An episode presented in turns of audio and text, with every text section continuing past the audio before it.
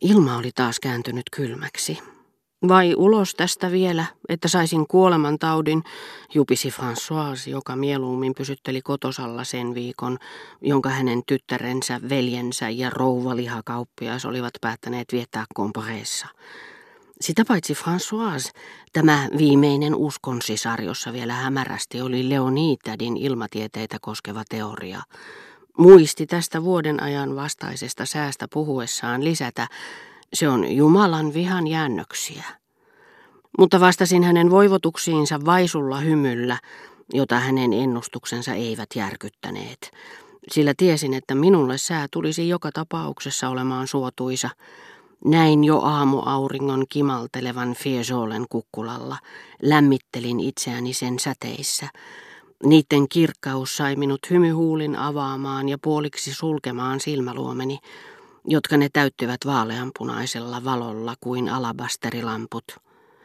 Pääsiäisen kirkonkellot eivät tulleet Italiasta yksin, koko Italia tuli niiden mukana.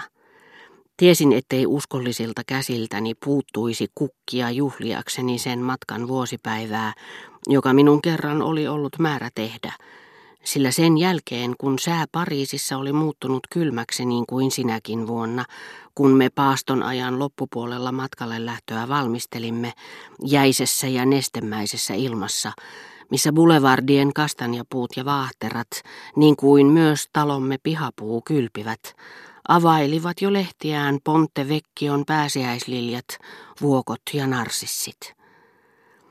Isäni kertoi meille saaneensa A. Jin kautta tietää, mihin herra de Norpois oli menossa silloin, kun tapasimme hänet talon alueella.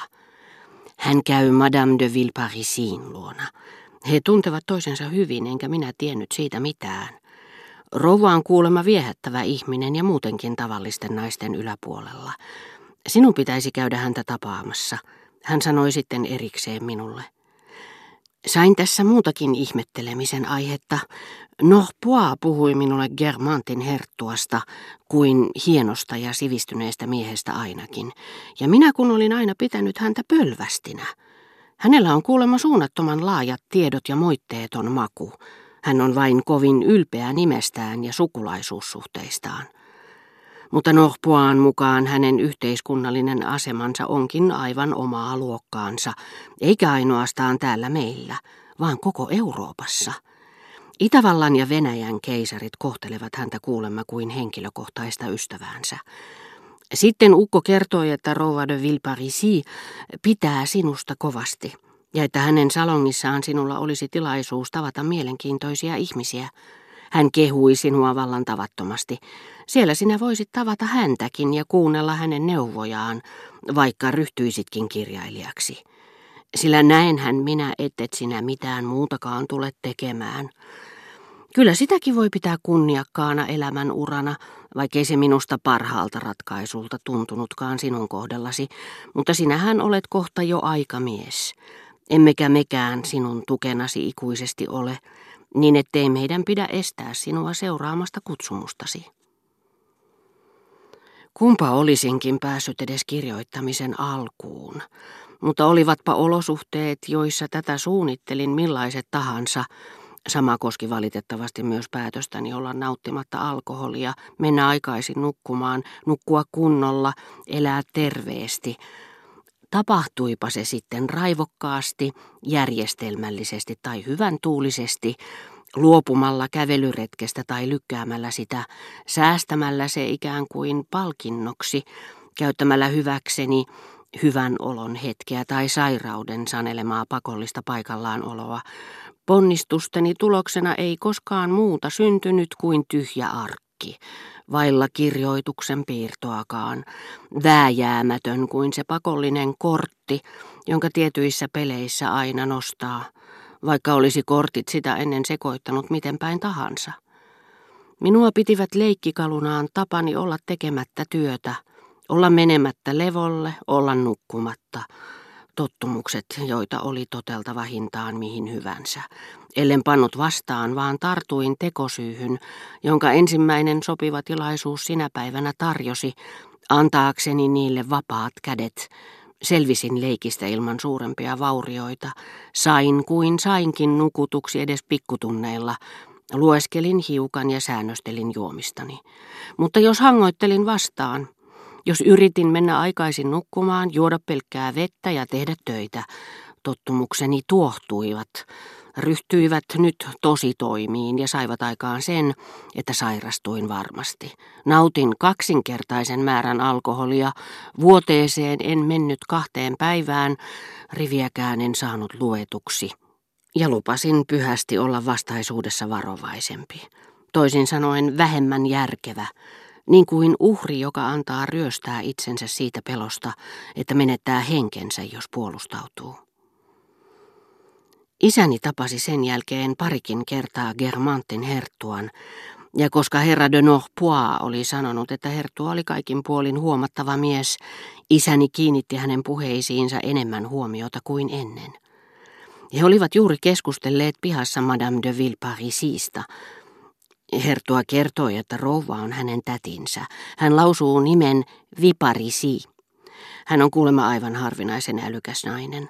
Herttuan mukaan hänellä on ympärillään varsinainen henkevien neuvosto, lisäsi isäni, joka oli kovasti otettu tästä epämääräisestä ilmaisusta, jonka hän oli jo erilaisia muistelmia lukiessaan tavannut, osaamatta silti liittää siihen mitään tarkempaa määritelmää.